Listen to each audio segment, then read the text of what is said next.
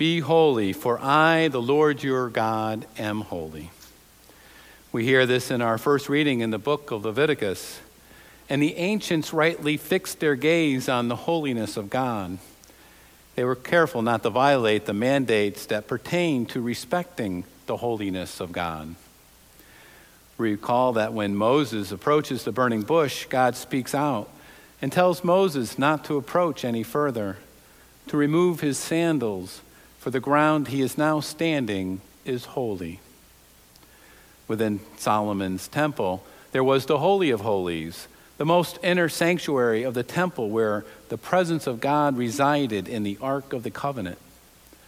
Only the high priest could lawfully enter the Holy of Holies once a year on the Day of Atonement, that is, Yom Kippur, to offer blood sacrifice and incense.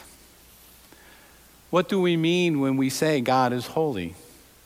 It certainly goes beyond the quality of goodness, which we know God is all good.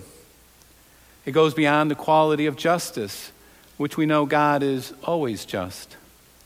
And it certainly goes beyond the quality of mercy, which we know God is mercy itself. For any of us to properly understand what it means for God to be holy is truly a mystery. Yet you and I are called to imitate God's holiness. How do you and I do that? One thing we can know for certain is that God's holiness is not a passive state of being, it's an active way of living and loving. And in all our readings, we are given clear examples on what that looks like. In Leviticus, we are told, You shall not hate any of your relatives in your heart this is a challenge for any of us, even to this day.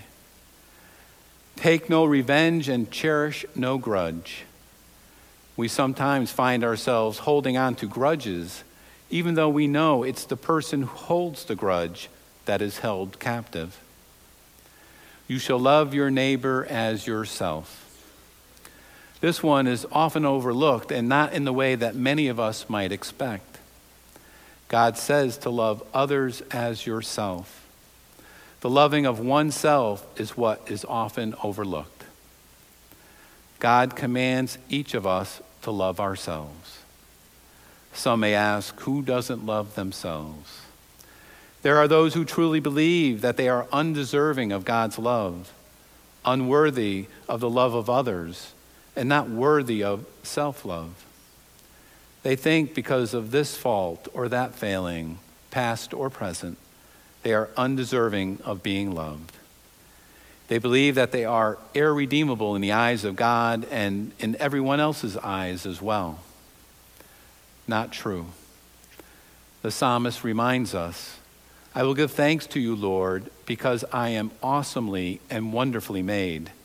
Wonderful are your works. You and I are called to love the works of God's hands. That means we are to not only love others, but we are to love ourselves. We are to treat ourselves with the dignity and respect in which God created us. When we respect and love ourselves, we are imitating God in holiness. In Paul's letter to the Corinthians, he says, Do you not know that you are the temple of the Holy Spirit? For the temple of God, which you are, is holy. By virtue of our baptism, we are made a temple of the Holy Spirit. We are made holy because God is holy. When I look at you, I shouldn't see just Sally, Joe, or Margaret. I should see a sacred temple in which the dwelling of God resides.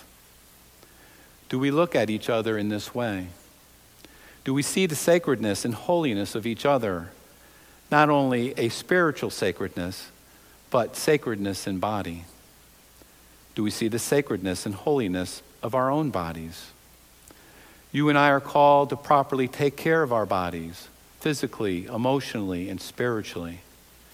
When we do, we are imitating God in holiness.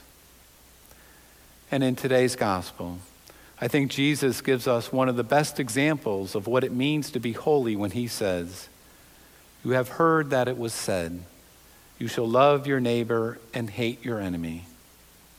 Where did the Jews hear that said? The Torah, the law. Jesus says with all authority, But I say to you, love your enemies and pray for those who persecute you, that you may be children of your heavenly Father.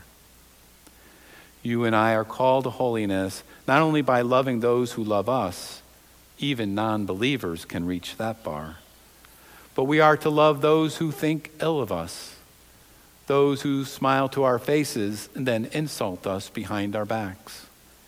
We are to pray for those who hurt us, not only those who hurt us in some small way, an unkind word or some lack of consideration, but those offenses which hurt us in unimaginable ways.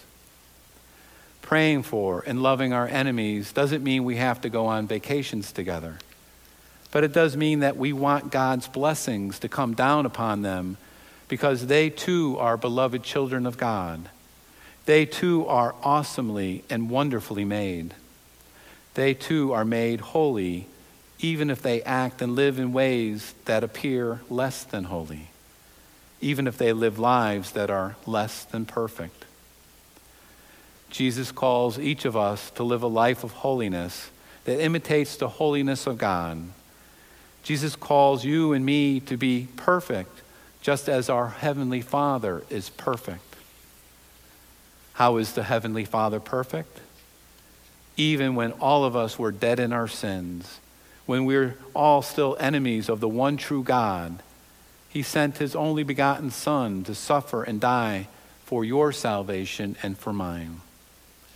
From the cross, Jesus pours out his love for you and for me from the very depth of his being. What are you and I willing to pour out for one another from the very heart of our being?